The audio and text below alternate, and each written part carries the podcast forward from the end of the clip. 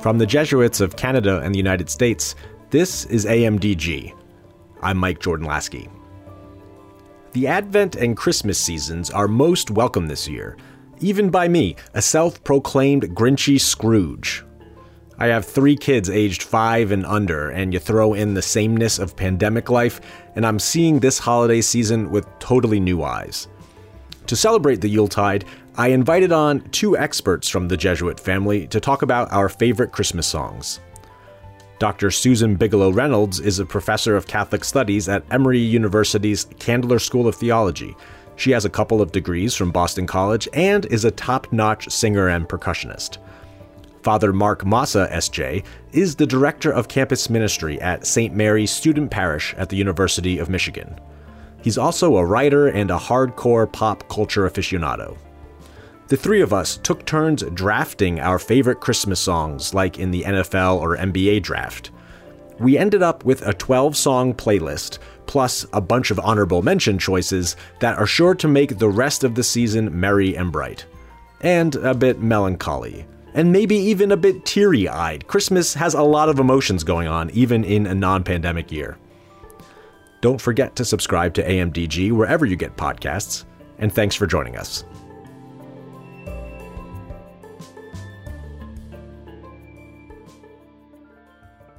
Well, Dr. Susan Bigelow Reynolds and Father Mark Mossa, welcome to AMDG. Thanks so much for joining us for our special Christmas episode. How you guys doing? Doing Good, well, thank, thank you. you. It's it's an honor to be here. An honor. Wow, that's very exciting. Wow. So let's introduce you uh, before we get into the uh, the bulk of our program today. So we'll start with you, Susan. Uh, just tell us a little bit about yourself and um, what what credentials you bring to our very important draft of Christmas music. Why you know why do you think you're a good a good fit for this program? So go ahead, tell us about yourself. Um, thank you. I um, am an assistant professor of Catholic Studies at Emory University's Candler School of Theology. Uh, I teach courses in American Catholicism and Catholicism and migration and practical theology. Um, I am a mom. I have three daughters Nora, Lucy, and Julia. Um, and I am also an avid lover of all things uh, liturgical music and Advent, Christmas, and beyond. Um, I um, I can talk a little bit about uh, the work that I do, the research that I do, but I don't know if it's Christmas music relevant. Oh no, yeah, we need to get to know the players before we can start the game. So please do the yeah. What, so what do you study? What do you teach? Like, what are your areas of focus? Sure. Um, so my research, the work that I do, is located sort of at the intersection of ecclesiology and ethnography. So I look at the relationship between our theologies of church uh, and the lived practices of real ecclesial communities on the ground, particularly those uh, on the margins. I'm currently finishing up a book I'm writing called An Ecclesiology of Solidarity, Ritual, Community, and the Future of Parish Life, which is based on a, a in-depth multi-year study I did of a, a, small racially and culturally and linguistically diverse Catholic parish in Boston. Uh, so I look at uh, basically what we can learn from uh, communities that do that sort of work really intentionally about uh, what it might mean to uh, embrace solidarity as an ecclesial virtue, patterning our uh, the relationships within our parishes. Awesome. That sounds like it's worth a whole podcast uh, some other time. So we'll have to have you back to talk about that. But you did mention Boston, which is important for our purposes yes. because you you do have some Jesuit cred as well. So tell us your Jesuit cred. I have a lot of of love for the Jesuits, a very tender place in my heart. I did both my master's and PhD in theology at Boston College, and I currently belong to a Jesuit parish here in Atlanta, St. Thomas More Catholic Church, which is a wonderful Catholic community. My sister is a Loyola Chicago grad and she was in JVI in Belize for two years. So we have we have a lot of of Jesuit love in our family. Nice. And you're a musician too or a singer. What what is your music background? Yeah, I was um I not as much anymore, although I, I miss it. But uh, when I was uh, growing up and in college at Notre Dame, um, and then uh, afterwards, when I taught in a small Catholic school, uh, I was very involved as a singer and a percussionist in liturgical music of many kinds. Uh, when I was a teacher, I directed the, the children's choir. Uh, so there is nothing cuter, especially this time of year, than a, a mass choir of uh, fourth through eighth graders. Um, some of my most adorable memories are, are of Advent Friday masses at the Catholic school I taught at in Brownsville, Texas. Sure, that's great. Well, welcome and thanks so much for for being here, Thank Father you. Mark. Father Mark, also welcome to you. Uh, tell us a little bit about yourself. Thank you for having me. Um, I am currently the uh, director of campus ministry at St. Mary's Student Parish in Ann Arbor, Michigan, and we serve the Catholic students at the University of Michigan. And um, as as far as my background goes, um, I've done a lot of study, kind of focusing on Catholicism, American Catholicism, uh, Catholicism, and popular culture. Pretty much anything I read or teach involves some references to popular culture or literature or, or something like that. Um, I do have a little music background as far as uh, singing. I've been singing in, in choruses and choirs since I was a little kid and try to find any opportunity I can to do that as time goes on. And um, yeah, I've, I've, I've written you, you said you um, read my book, which I wrote, wrote many years ago, Already There, Letting God Find You, which is kind of part memoir, part um, spirituality book, part pop culture celebration. I draw on many references to different areas of pop culture, from music to to movies to kind of whatever you can think of. I am a self-professed pop culture nerd, and I've always had a real joy in popular culture, and since a very young age, incorporated into my ministry, whether it was uh, teaching re- religious ed CCD or working in youth ministry, and even you know up into teaching on the college level. Awesome. Well, your pop culture background is definitely one of the, the reasons I wanted to bring you on for talking about Christmas music because that is like what a marriage of spirituality and, and pop culture there. So, pandemic time has been like a big pop culture extravaganza for a lot of folks, right? You have a lot more time maybe on your hands to dip into things. My wife and I are pretty much caught up with the Mandalorian Star Wars show. I'm not a big Star Wars person, but have enjoyed this sh- show. So, Father Mark, for you, like in this time, has there been any kind of go to, any like pop culture recommendations in any medium that you can uh, suggest to our folks who might have some some time over the break? Well, I, I do spend way too much time watching things. Uh, but m- most recently, kind of along the Christmas theme, uh, America Magazine did an article on this Netflix uh, series called series called Dash and Lily, and I I binged that over a period of a couple of days, and that was a really great um, celebration of the Christmas season and a really nice story. And they they pointed out the fact it's about two people who are kind of doing this game where they're writing to each other. They don't really know each other, and so the person who wrote the article in America suggested that this, in some ways, was sort of emblematic of kind of Christmas in the in the times of COVID. Hmm. Excellent. All right. Well, we'll put that on the list uh, for holiday viewing. Uh, so let let's jump into the, the the bulk of our program today, which is a draft of Christmas songs. So I thought this could be a way to, to talk a little bit about Christmas music to get in the spirit a little to try to find some joy in the midst of these uh, challenging times we're in. So this is how this will work. We're each going to take turns picking Christmas songs, uh, like we're in a draft of athletes in like the NBA or NFL draft. We'll each take a turn. Uh, we'll we'll start with with Susan and then Father Mark and then me, and we'll do that four times around. And uh, we'll each have a chance to, to pick a song. Really, I kept it open. Any type of song, any type of Christmas song and but like a particular version of that song. So uh, the the song, and then also the performing artist. And then after you, as you pick your song, just tell us why you like it, why you picked it, and then we will uh, critique it. The other two who are not the selector will have a chance to critique the pick, each pick, and then I will take notes, and we'll see who we think wins the strongest, most balanced roster of Christmas songs uh, for the season. Does that make sense? Absolutely. Absolutely. Ready to go? Okay, great. Susan, get us started. All right. I just have to say, this is the closest I've come to engaging with any sort of draft ever. So this is my ideal form of draft. Uh, I for my first round draft pick, um, I am going to choose "In the Bleak Midwinter." Um, particularly, I have two versions of it that I love. I guess if I were if I were to Spotify a version, I love the King's College Choir version, but um, in particular, I'm thinking of the scene in the first episode of the first season of The Crown, speaking of Netflix, um, where the townspeople come and, and sing this song to the royal family and King George, who's this very sort of humble figure in the series. Um, stands up and he's just received a, a very um, unfortunate health diagnosis and he's he stands up and with tears in his eyes uh, joins them for uh, the final verse of of this song, which is just so beautiful. It's based on a poem by Christina Rossetti, um, and I'll, I'll, read the final verse uh, if that's okay, because I just think it's so lovely. So, what can I give him, poor as I am? If I were a shepherd, I would bring a lamb. If I were a wise man, I would do my part.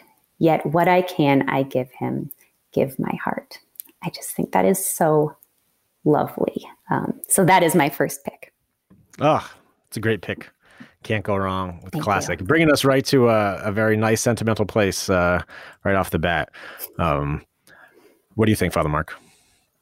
Yeah, I, I, think that's a great choice. I'm not really familiar with the song, but uh, oh, definitely kind of resonates with, I think, one of my favorite Advent songs, which is called Each Winter as the Year Grows Older, um, mm. which kind of talks about the um, the darkness of, of the time as the days grow longer, um, but finishes with an appeal for Lord Jesus to come and reign.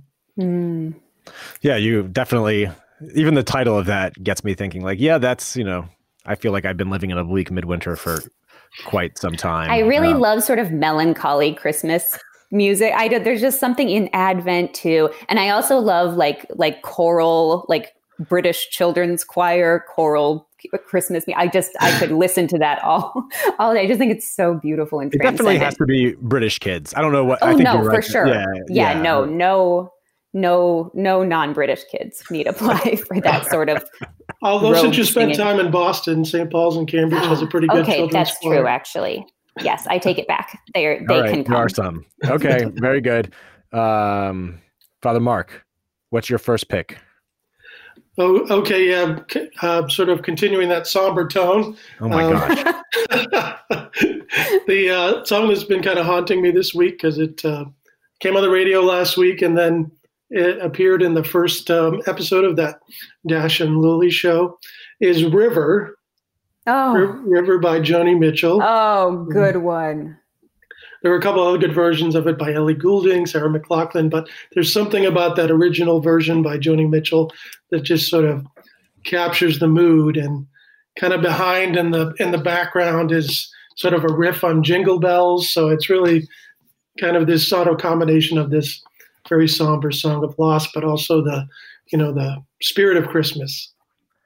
Okay. I'm not familiar with this which is which is really a shame because i i I know Joni Mitchell is like one person I know like six songs by, and I know she's like the, one of the most important songwriters in like American history. So, but that's a it's a blind spot for me. Susan, are you familiar with the song? You made it sound as if you are. It is just um, wrenching. It's it makes me sob, but it's just love. I mean, it's lovely. Oh man, but it's one of those songs I listen to. If you know how sometimes you're just like oh i just really feel like i there's a lot in me right now and i just need to cry that's what that's a song i will turn on and and it just I just weep in like yeah. that good way. Yeah. Yeah, we are hitting early on here this thing about Christmas like always, which is like there's this I don't know if it's like this mix of like nostalgia and melancholy maybe like the weather has something to do with it the kind of loss of childhood stuff that goes in like a lot of those christmas songs are again very kind of longing and, and sad um, so i'll keep i'll keep it going i'll throw a longing and sad one in but that's also upbeat and fun which is my favorite christmas song I warned you all this was coming. I'll take it now because Su- Susan also likes the song. She tipped her hand ahead of time. So I'll take it now, which might be a reach. But uh, my first pick, I'll take Fairy Tale of New York by the Pogues and Kirsty MacColl. Um, which was my is it is my favorite Christmas song. It's the one I'll put on, uh, which to me is like a mix of. If you people are not familiar, it's essentially like this Irish couple in in New York, essentially kind of singing back and forth about life and when they were young and optimistic and then how things didn't go so well. I mean, it's set in a drunk tank, you know, Christmas Eve is the is the setting. It's both like kind of schlocky and sentimental and also like rousingly Irish in a great way. There are some lyrics that don't hold up today, so I'll, I'll take a radio edit of this song. I think like changing some of the, a couple of those words is, is probably suitable. But uh, hear this song, I don't know. There's something that just seems so perfectly like Irish American New York Christmas. Go, growing up near New York, for me, like Christmas time is going into the city, seeing like the tree at Rockefeller Center, seeing like the windows at the different department stores, seeing a show. Usually, was like being in New York for Christmas. So that one that captures. Uh, that mood for me. Um, and just feels very the Catholic. It just feels like very Catholic, right? I mean, like they're broken, fallen people in this song, but like they're they're hearing the church bells, they're hearing like choirs. There, there's like this longing and this hope for something. But I don't know. For me, the characters feel Catholic, maybe just because they're Irish. But uh, yeah, so fairy, fairy tale of New York is my my first pick. Strong pick, very strong pick. Susan, what's you? So you had emailed and said you also like it. What I like love it. Oh gosh, I just um, yeah, something about it, the realness and just the tune too. I'm not even Irish, but after after um, you know coming out on the other side of a Notre Dame undergraduate education, I just can't I can't resist a good you know Irish hook. um, it's just a lovely song. It's a fun one to sing. My um, my husband's family, who is very Irish, uh, they're a big fan as well. I think it it rings very true to a lot of um, kind of fabled. Uh, like older aunts and ancestors and uncles and stuff on my husband's side. Um, so they seem to sing it with like this real deep feeling of knowing. Um, so there's, I just, I love that song. Are you familiar, Father Mark? I am not familiar with the song, but um, I am familiar with Christmas in New York and yeah, it's it's sort of a, a complex um, experience of all kinds of, you know, that Christmas spirit, but at the same time, the yeah, the pressure of the city, and so I, I think it sounds like that song kind of captures that feeling, that sense of kind of being in New York at Christmas time and dealing with all the conflicting things coming at you. Yeah, no, certainly. And I, I like so far we we're like we're making a nice playlist for folks here. Like we we are going to broaden some folks' horizons with this uh, with our teams. Uh, so let's move on to round two. Um, hopefully we'll uh, get a little happier, but we'll see. I don't know. Maybe not. Susan, what's your second pick? You're looking at um, I am going to choose Good King Wenceslas. Um, because again, another classic. I also really just like the tune of it, but also the lyrics. I feel like have such a beautiful significance. Um, this idea of of benevolence and service to the poor and the marginalized um, is sort of at the heart of what it means to to live into Christmas. Um, the lyrics too are just so poetic. I think it's just such a lovely poetic uh, song and um, and my and my daughter is learning to play it on the piano, which is just darling. So I think that also heightens the um, the nostalgia for me because I used to play it on the piano as a kid. Um, but yes, I'm going to choose Good King Wenceslas, which which actually also happens to just get stuck in my head at various times throughout the year. Um, so like in July, I'll just be, and my husband actually this, it was like 4th of July and he's like, are you whistling good King Wenceslas? Like, unfortunately, yes, I am. Um, you, have to, um, you, have to, pick a version though before we can oh get. Oh gosh, um, a version. Of, yeah. Um, you can. I guess you can pick. You can pick your daughter's. I'm going to pick my that's, daughter's little five-year-old version from her beginner's Christmas book of one-handed, right-handed five-note carols. A bit of Jesuit version.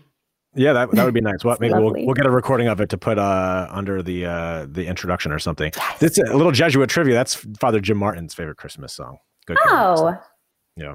There you go. At least I'm in good company. well done. All right, Father Mark, you're up. Okay, so growing up, and I'm betraying my age now here. I think uh, it was not Christmas until you heard Bruce Springsteen's "Santa Claus is Coming to Town." Yes. Yes.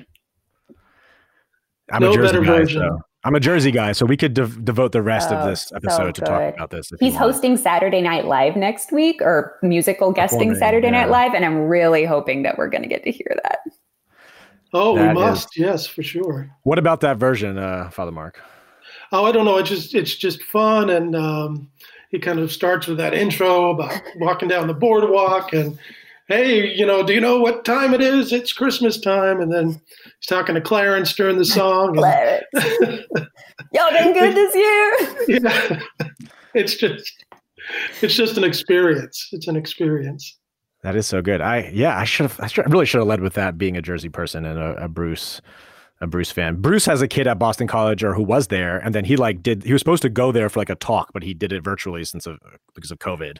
That I was just so envious. True story. Uh, my nephew um, was at Boston College at the same time Aiden Springsteen was there, and they both um, had a class together, and the class was sight singing.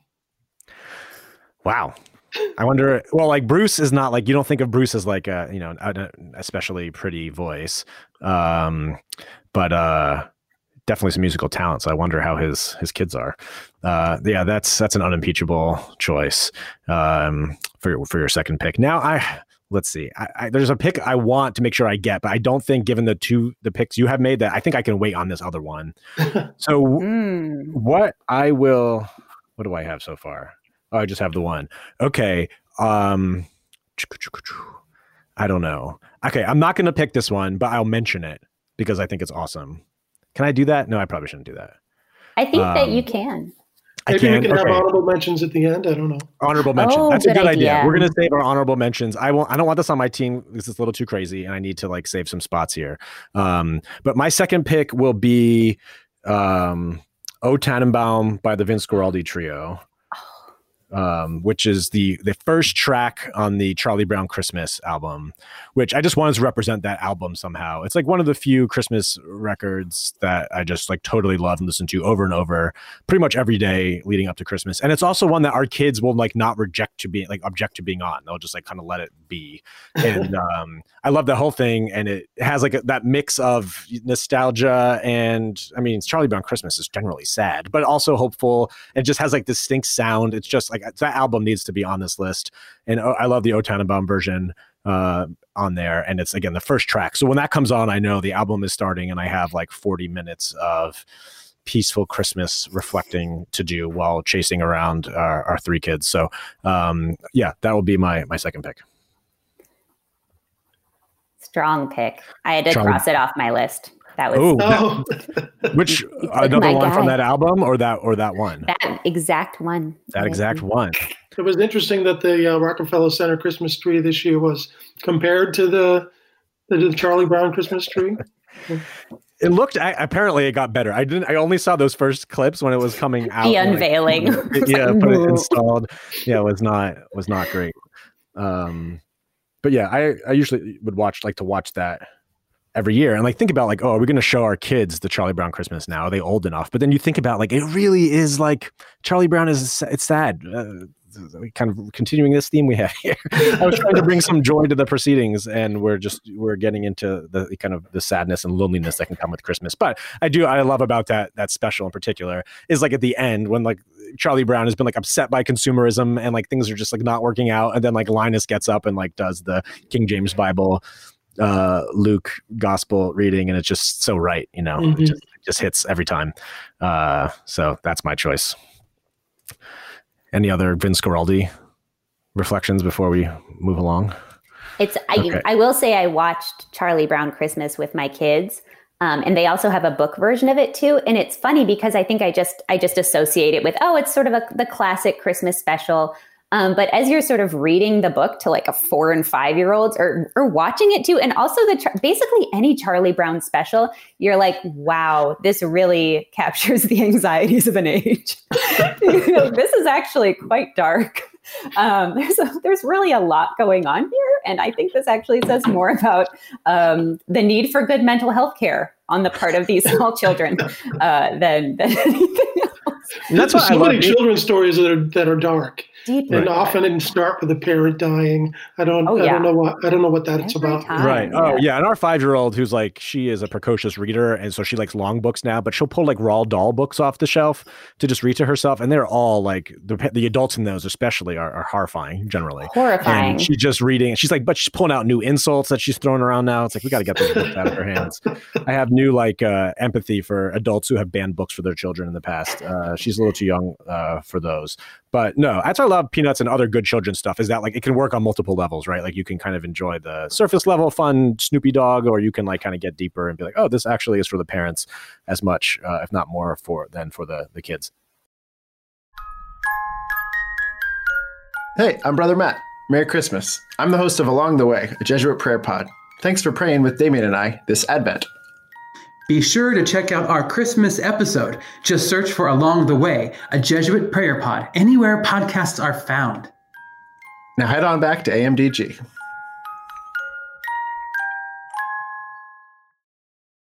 All right, so we are halfway through our draft. Each of us have made two picks, which brings us back to Susan for your your third. Um, you know, I will follow your your lead with the last one and choose one that's sort of emblematic for me of another uh, another whole album that I just adore every Christmas. Um, I'm going to choose the Christmas song uh, by Nat King Cole which to me also it's just not christmas until i hear chestnuts roasting on an open fire um, sung in his particular voice. He just has oh my gosh that voice to me just is the sound of christmas. It's so beautiful and so warm. I can practically like you know smell the crackling fire. Just i love i love everything about nat king cole's christmas uh, music so i have to choose that for number three I can feel it. Yeah, I can feel it right now. There's something about that song. It's just yeah, it's just so lovely, and it's like the perfect Christmas song. It's just lovely from start to finish.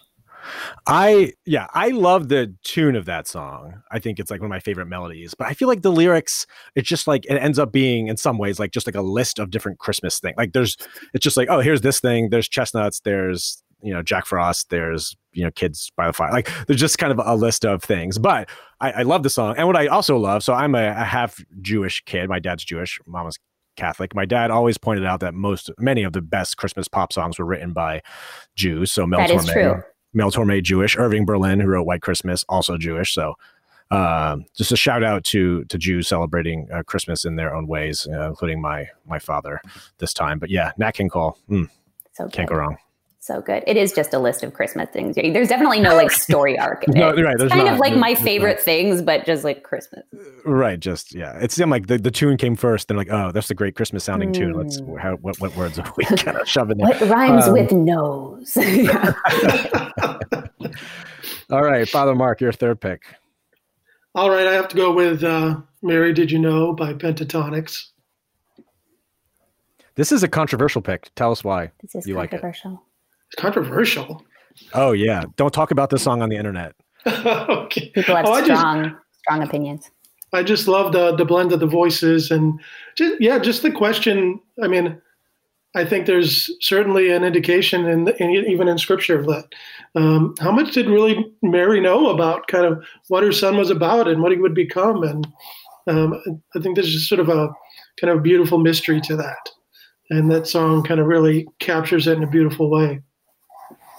Okay. Well, there you go. That's the generous reading. I think there are other people who wonder, like, is Mary being I don't know. I don't. I haven't really engaged in this. I just to see that every time, every year it comes up, people want to have arguments about it. But I like the idea. Having just, uh, I'm doing the 19th annotation of the spiritual exercises right now, mm-hmm. and just got to uh, the reflection on the on the um, Ignatius invites you to kind of reflect, put yourself in the scene at the Annunciation, oh, and so like spend some been spending some time kind of doing that. And I love. There's a few different images of the Annunciation I really love, especially this one by the uh, American artist Henry Ossawa Tanner. It hangs in the Philadelphia oh, Museum yeah. of Art. Yeah, it's a famous one and just like I just love that Mary's kind of depicted realistically feeling for her age and that mix of apprehension but quiet confidence and yeah all those things. So I, it's such a great story this time of year or on March 25th I guess uh, to spend time reflecting uh, with that and is that, that debate as contentious as the debate over Love Actually?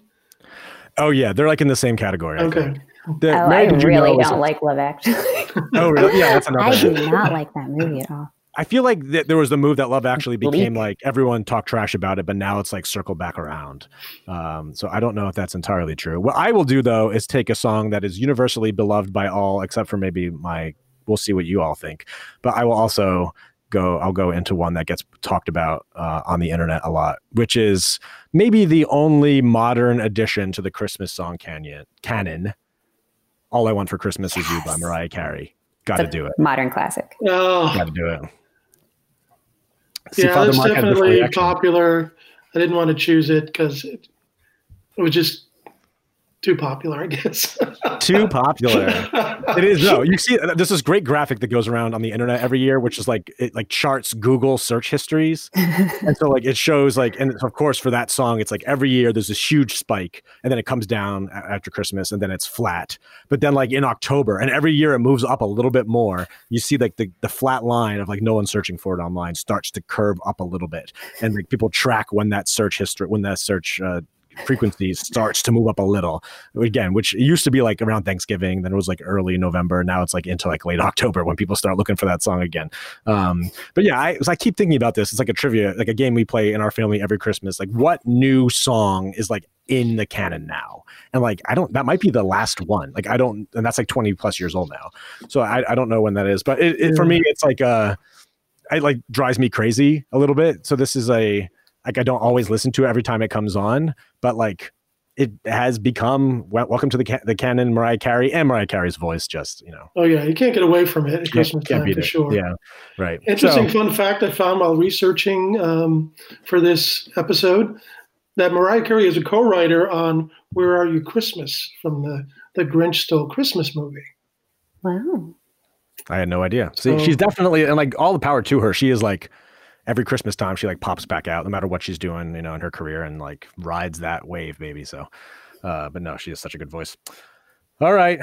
So that's three rounds. So last pick for everyone. You might oh want to look gosh. at teams, see what you need to kind of balance it out. And then we will get to honorable mentions so you can empty your lists. But what's your, your final pick, Susan? We'll throw it to you first. Wow. You know, I'm gonna I'm gonna end on a, a hopeful note. So uh actually I guess probably the lyrics of this one probably still fall into the the mildly melancholy category. But um, I'm going to choose uh, Auld Lang Syne, but the version specifically from It's a Wonderful Life that they're all singing at the end, and it's so beautiful, and they're all together and they're so happy. I just I love that song. I whenever it plays on Christmas or New Year's, makes me so happy. And I feel like this year also, it's this is like um, goodbye, goodbye 2020 um, let's yes um, let's ring in let's ring in the new year the new liturgical year the new uh, calendar year. Um, but there's something about that tune specifically that's so wistful and lovely but also when sung by this huge crowd of people who love george bailey in his living room um, and the and the descant there with the voices like oh you know like people who are singing at the very top of the the the keyboard um, in those old sort of i don't even know when the movie was made like the 40s or 50s you know those like old lovely warbly voices. Um, i just it's to me that's another just sound of christmas. I think that's so lovely and it makes me so happy I do like the idea of like kind of very gently but firmly telling 2020 to to get lost. Goodbye. Uh, a nice sentimental, rousing version of Auld Lang Syne. Exactly. Um, Going to be singing yeah, that with some extra vigor this year. And it's hopeful. Yeah, it's definitely hopeful. Yeah, mm. exactly. Are you an It's a Wonderful Life fan, Father Mark? I am. Yeah, I love that movie. I think I came to it kind of late. Um, kind of was a little older when I first saw it, I believe. Uh, my favorite up to then was something like The Year Without a Santa Claus with Heat Miser and Freeze Miser and the claymation musical. Oh, yeah. Mm-hmm. Yeah, I I have had a, my, a similar like late coming Christmas movie thing in my life, which is I only saw Elf for the first time two years ago, and I got like mad that no one had told me like, no, no, this is not just like a dumb kids movie, like this is the best Christmas movie like ever made. Someone had just told me that earlier, um, but that movie, especially the first half of Elf, which is like the New York when he discovers when Will Ferrell's character discovers Buddy discovers New York in Christmas time, another New York reference, but like that, I don't know, I just died laughing. So now we watched that. I think I watched it on back to back nights two years ago and then watched it last year again and we'll have another annual viewing. That and die hard my two favorite christmas movies we'll have to have to watch coming up. Ah, um, yes. well get ready for next year. We'll do the we'll do the christmas movie draft which is Ooh. also an important uh, an important one to do. Okay uh, father mark your fourth your fourth pick. Okay since we're now the jesuit conference of canada and the united states i thought you know we needed to bring in a little canada I was so, going to do the same thing. What are you going to take? so, two Canadian treasures are Barenaked Ladies and Sarah McLachlan. it was mine. It was mine.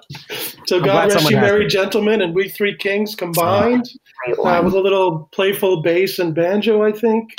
Um, wonderful, um, kind of different version of the song, but playful and Who doesn't love Sarah McLachlan?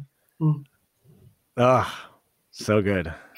That and that's a nice marriage for you, Father Mark, in your ministry of that's it's a pop tune but hits some really great hymns. That's one thing I've been thinking too is like when else in the year do you have just like random people singing these like pretty you know complex theological concepts like yeah. just in song all the time. And like maybe that could be worth like I'm sure people have done this, but like unpacking some of these lines that we just like throw off. But it's like that's some pretty big thing about the incarnation there here. Like what what what what is exactly? And Barenaked Lady yeah. singing it. You know, it's kind of kind of given what they typically sing. You know, they even have a Christmas special coming up. Evidently, I think it's a virtual, a very virtual Christmas with Barenaked Ladies coming. I did see that. They were my oh, favorite band as a kid, and then they lost one of their two singers, and uh, this hasn't been the same for me since. But that record has both the singers on it, and is uh, is super good. And yeah, God rest you, married gentlemen. Underrated, underrated hymn in general. I feel that's like. true. Yeah, I agree. All right, great pick. Now I have to scramble here. I mm. I have. I don't I don't have anything religious yet um, and I should probably have something religious. Looks like somebody needs to watch Charlie Brown Christmas again. I know to discover the true meaning of Christmas. true meaning, I know the true meaning of Christmas. Okay, well, I'll save some others of the fun ones for uh, our honorable mention category, and now I will. So I'll do my religious one. Uh, "Lo, how a rose e'er blooming," ah. the version by oh, uh, yeah. by Sufjan Stevens uh, as the wannabe indie indie hipster. I love Sufjan. Sufjan Stevens is like a great singer songwriter. If folks don't know him, he's also like a pretty devout Episcopalian and uh, has this great collection of Christmas songs, including some originals.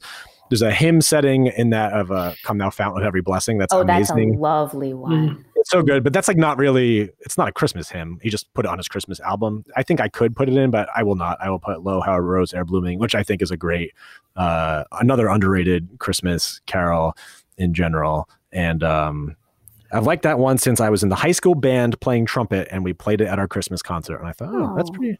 That's pretty nice. I had that's to quickly nice. learn handbells one time to like sub in for somebody in a handbell performance of that. So whenever I think of Lo How Rose Ere Blooming, I always think of the like blung, blung, blung, blung, blung, blung. It's like a very tricky, like you got to do the rest. And so, yeah, it was. Um, I jumped into a handbell choir. Yeah. I don't know handbell I choir at the last minute ones too. And, yeah. Uh, it's crazy. you never, you haven't lived. You had to sub in for somebody in a handbell right. choir. That's like the like, Chris. That's like a, that's like a Catholic, or I guess probably not just Catholic, but like Christmas time thing. Like if you don't have handbells, and like what are you even doing? Yeah. You mentioned kids choirs earlier, and I thought back. I'd be this great music director at my parish when I was young, and like when I was five, I was in it for the first time, and I still remember I could sing like at least the refrain of the song we sang, which was like a kind of uh like not a one. It was like a choral song, like not a song that you hear on the radio. And mm-hmm. I don't think mm-hmm. I've been able to find it, but it was like, "Have you heard the story that they're telling in Bethlehem? Have you heard the story about the Jesus child?" I just remember it was like she made us enunciate very clearly, and it was like felt like very intense. Uh, but yeah, all of those, all those things, like churchy things. Um, we were in a yeah, like church Christmas stuff is always interesting around Christmas, right? Like, what do you do to like celebrate? Like, with the parish we belong to, which I loved in New Jersey, like they would have Santa come and like visit at the end, and he would like genuflect in front of like the tabernacle, and they tried to make it like very religious, but it was definitely a guy dressed in a Santa suit coming at the end of mass. I always felt like a little. I don't like, know about that. yeah, I didn't know. It didn't quite feel right. It's not uh, quite as bad as singing "Happy Birthday" to Jesus, though. Uh, right. I guess people, yeah, you, you've heard stories about that. Uh, yeah. So like the I like the pageant, you know, even though it's like mixing up different. Love the pageant. Stories. That's yeah. a classic. Yeah. So that's always a fine line. Like how do you like you have those traditions that are nice, but that are also hopefully not, you know, in bad taste or like heretical, I guess sometimes if you're not if you're not careful. or whatever. or whatever. I don't know. We really in our family, we really do up the various feast days during Advent. So um I my middle daughter is Lucy. So we really uh, go hard into the St. Lucy Day. And so we do the getting up early and the dressing in white with the red sashes and you know leaf crowns and candles and cinnamon buns and um, we re- and then um, we also really celebrate um, Feast of Our Lady of Guadalupe tomorrow. Well, I'm sure this is being uh, released a little bit later, but uh, as we're speaking, it's tomorrow the 12th. Um, and so that's um, that's something that has become really special for our family is those little uh, feast days along the way during Advent.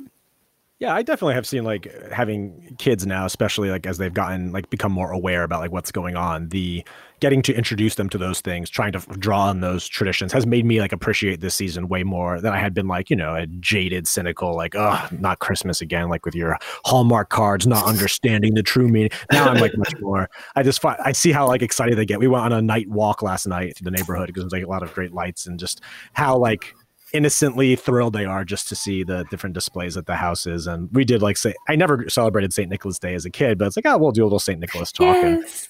And like it was so funny. So like the, our five year old came up to our room that morning and was like, "Oh, it's St. Nicholas Day," and we realized like, "Oh shoot!" Like we didn't put anything in the shoe. my wife's like, "All right, uh, crawl into bed with dad for a minute," and she like ran downstairs. Get your oranges, put them in the right, shoes. Yeah, all this stuff. Like found like knickknacks, threw them in some shoes, and it's like, "Oh!" When we came down, like, "Oh my goodness!" yeah. So we talked a little bit about you know being a bishop in Turkey and what that was all about, and say yeah. So no, there's just so there's so much to draw on, which is great to share. Um, okay, great. So let's before we jump into our um, our honorable mentions, which I think we should do, I will just mm-hmm. do a quick summary of our teams. So Susan has In the Bleak Midwinter, the King's College Choir version. Then she has Good King Wenceslas, as played by her five year old on the piano. Uh, the Christmas song by Nat King Cole, and Auld Lang Syne from It's a Wonderful Life. Father Mark has uh, The River by Joni Mitchell. Santa Claus is Coming to Town by Bruce Springsteen. Mary Did You Know by Pentatonix. And uh, the God Rest You Merry Gentlemen and We Three Kings medley by Barenaked Ladies and Sarah McLachlan. I have Fairy Tale of New York by the Pogues and Kirsty MacColl. O Tannenbaum by Vince Guaraldi Trio. All I Want for Christmas Is You by Mariah. And Lo How a Rose E'er Blooming by Sufjan. I think we that's a nice this is a nice uh, collection of songs here. We have 12 good songs. We should put this into a playlist and share it with the world. Yeah. Uh, Great idea. Good balance. We got some fun. We have some crying. Uh, we got some religious. We got some not religious. So let's empty the list though. Let's do a just a rapid fire. Uh, what other songs were on your big board? So Susan, we'll start with you. What else did you have? Uh, I had "I Believe in Father Christmas" by Emerson, Lake and Palmer. Oh wow, prog so rock. Good. That's really um, It's re- it's such a good. one. Should I go? Should we just all go in a circle, or should I just no? Tell just just my, run. Th- just empty um, your list. Uh, oh, come all ye faithful! Just the everybody singing at church together version because it just makes me cry every year. Um, even so, Lord Jesus, quickly come, which is a hymn that was composed in the 50s by Paul Manz, um, which is just also beautiful um, and hits that that longing, melancholy, and hope sweet spot that I seem to love. Um, Hark the Herald Angels Sing also just gets my heart going, particularly the Charlie Brown Christmas version. Um, and then I had an Advent song. I had Creator of the Stars of Night, which I just really like as well. Awesome. Great choices. See, we could do this 47 rounds of it. All right, Father Mark, what's up? What, what last what, what else was on your your board? Okay, um 2000 Miles by the Pretenders. Um, something about the sort of the melody of that that just sort of says Christmas to me and again it's another song about kind of it's a combination of a song about loss and a song about the coming of um, Father Christmas.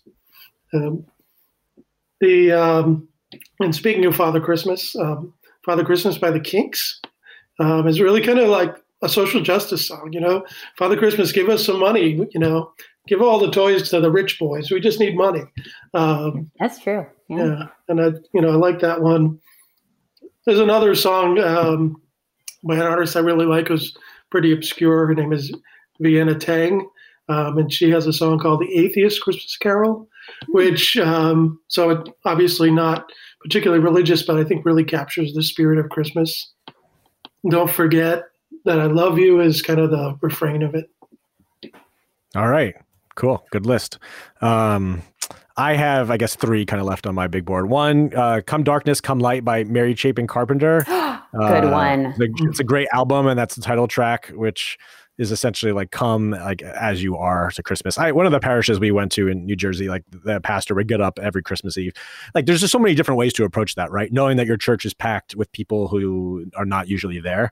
And I've seen like different approaches to that, like including glaring at the person who's sitting in your usual seat all the way up to what this what father tom would do which was essentially like whoever you are wherever you're from it would go through a list of people and like how close you are to the church how jazzed you are to be here, like whether you're, you know, black, white, gay, straight. He would go through a whole list, and I, people, and he's such a genuine guy. People always like seem to respond well to that. So, come darkness, come light uh, feels like show up. You know, we come to the stable how how we are and trust the Lord to uh, oh, yeah. to heal us and to change us. Um, so that's a great that's a great tune. Um, the one I was gonna throw in after Bruce was Bruce's biggest influence. Bob Dylan has a great Christmas record from like ten years ago, and his version of "Must Be Santa." I don't know if you've heard this, but it's like totally, it's completely off the like rails. It's like accordion and it's like super fast and it's just him like growling. It's so. I'm just imagining Bob Dylan dressed as Santa. Yeah. Oh yeah, there's, there's a great music video for it. There's a video for it, uh, but then just like that, ver- like listen to that. I mean, just his like old age groan, like really really fast with the accordion. It's it's amazing. Uh, and then the one for me that like if especially since like becoming a father, like this is like the dad sitting by the fire and like tearing in his eye. Uh, Christmas in the Trenches by John McCutcheon. He's mm. one of my hmm. favorite like kid folk singers, uh, and it's a story. It's the story of the um, the Christmas truce in World War One, oh, like the yeah, English the German soldiers coming out to no man's land. It's a true story, like uh, mm-hmm. playing soccer together and shooting off flares and trading pictures and just talking. And it's like an eight minute song. It just kind of tells the story, and it's just so it's so beautiful. And uh, so that's always cue that up for when you want to sit down. Not like a full out ball, but just like a little glint, a little glint of a tear in the corner of the eye. Time. Christmas in the Trenches, John McCutcheon. So yeah, that was my list. So yeah, we have we have the makings of a a fun and sad Christmas party here uh, in turn, which I guess no that that feels appropriate for the the year. Yeah. Exactly. It feels you called pretty... on the right people. See, I knew it. I knew it. All right, so maybe we could just wrap. Uh, invite you, either of you, to as we're getting ready for Christmas, moving in, thinking about it. Um, we've done some of this chat, but like just thinking about like, what Christmas can offer us uh, this year in particular? Like what things about Christmas or the meaning of the holiday, or what, what do you think? Like, is does Christmas have to offer us this thing that we, you know, we celebrate and have billion dollar industry around, but is also like, you know, maybe comes at this time. The liturgical year for me always feels like it's perfectly timed. That like anytime I if something pops up, I'm like, oh, I actually really needed that. So, uh, what are you looking forward to in Christmas this year? Well, Susan, we'll start with you. Sure. Um, I think for me, particularly since becoming a mom, um, being pregnant, and giving birth, um, the the intimacy and the the vulnerability and um, just the the beauty and the simplicity of Christmas, of the idea that God would come to us as a baby, as a vulnerable, uh, sweet, soft, dependent um, human baby, uh, just just brings me really to my to my knees. There's um, somewhere in the in the vast writings of of Karl Rahner, there's this moment in which he talks about how you know holding together the pain of the world um, and also the quiet joy of the resurrection. He's talking about Easter. Um, perhaps invites us into a um, a quieter. He calls it a quieter Easter celebration, no less hopeful, but somehow um, somehow quieter, somehow smaller. Um, and I feel that that's for me, that's the kind of Christmas that we're having. We're not seeing relatives, which is very hard. We're not seeing the usual parade of cousins and aunts and uncles, um, which is hard. It's hard for us. It's hard for my kids. But um, for us, I think that there's something really holy in kind of the the smallness and the simplicity. And so I think that that's what that's what I'm looking at this year. Awesome. Thanks so much for sharing that, Susan. Father Mark, how about you? I think this Advent is is somewhat unique. Um, because I think Advent's really about kind of trying to pretend, in a sense, that we don't know how the story happens. We don't know what we're kind of anticipating, you know, the birth of Jesus. That we're somehow kind of in this in this darkness, waiting for the light. And I think really we have more of a sense of that this year, perhaps than ever. Um, we're more insulated from all the trappings of Christmas because just not getting out. We're not experiencing, you know, the lights and the shopping and and the kind of things that, you know, somehow you know often distract us and often kind of we jump too quickly to Christmas and we don't really enter into Advent. So I think this year we've been really given an opportunity to enter Advent in a special way and to appreciate kind of what Christmas is in in the coming of Jesus, but also you know this sense that we're you know, we're also separated. You know, as Susan said, we're we're separated from family. We're not able to gather as as we have or normally would. And I think that that leads to a kind of a deeper appreciation of of that gift. You know, the gift of gathering with those you love and celebrating the birth of Jesus.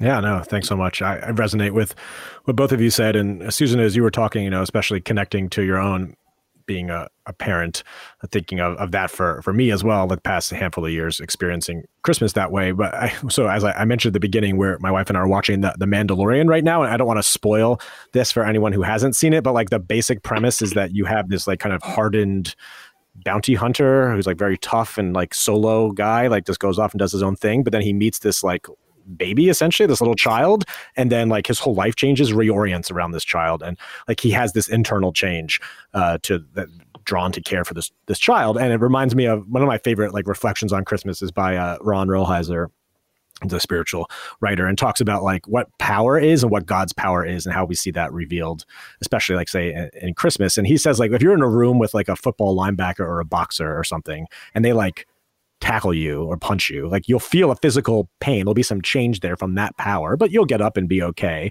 But if you brought like a baby into that same room and handed the baby to like the boxer or linebacker, they would start like cooing and speaking baby talk. There'd be some internal change that happened, which is like maybe even a more potent form of power. And thinking about like for me, like around the COVID, especially, it's like, God, would you please just like get rid of this? Like would you please just like get rid of the virus? I you know find that myself praying that around a lot of different health things or natural evils. Like god would you please just handle it? And god probably could handle it in that particular way but we see like i think in christmas anyway god often chooses to act with that other type of power which is the the power that can kind of change us internally can reorient us can have that that effect on our our hearts uh, the, the, power of a child not the power of the linebacker. Uh, so trying to reflect on that this year too. Uh, so thank you both so much for coming on. And I feel like we got a nice mix of fun and some depth and all kinds of things I was hoping for when I asked the two of you on. So I'm very pleased. Uh, Christmas greetings. This uh, this yeah will be out right before Christmas, so we're talking in middle Advent still, but this will be at Christmas time. So I can say Merry Christmas to the both of you and uh, Happy New Year, and thanks so much for all you do and your your service to the church, and uh, yeah, all the best in in the new year. Thank you. Thank you for the invitation to be here. Yeah, thank you. So great to meet you both. And yeah, many blessings for Christmas.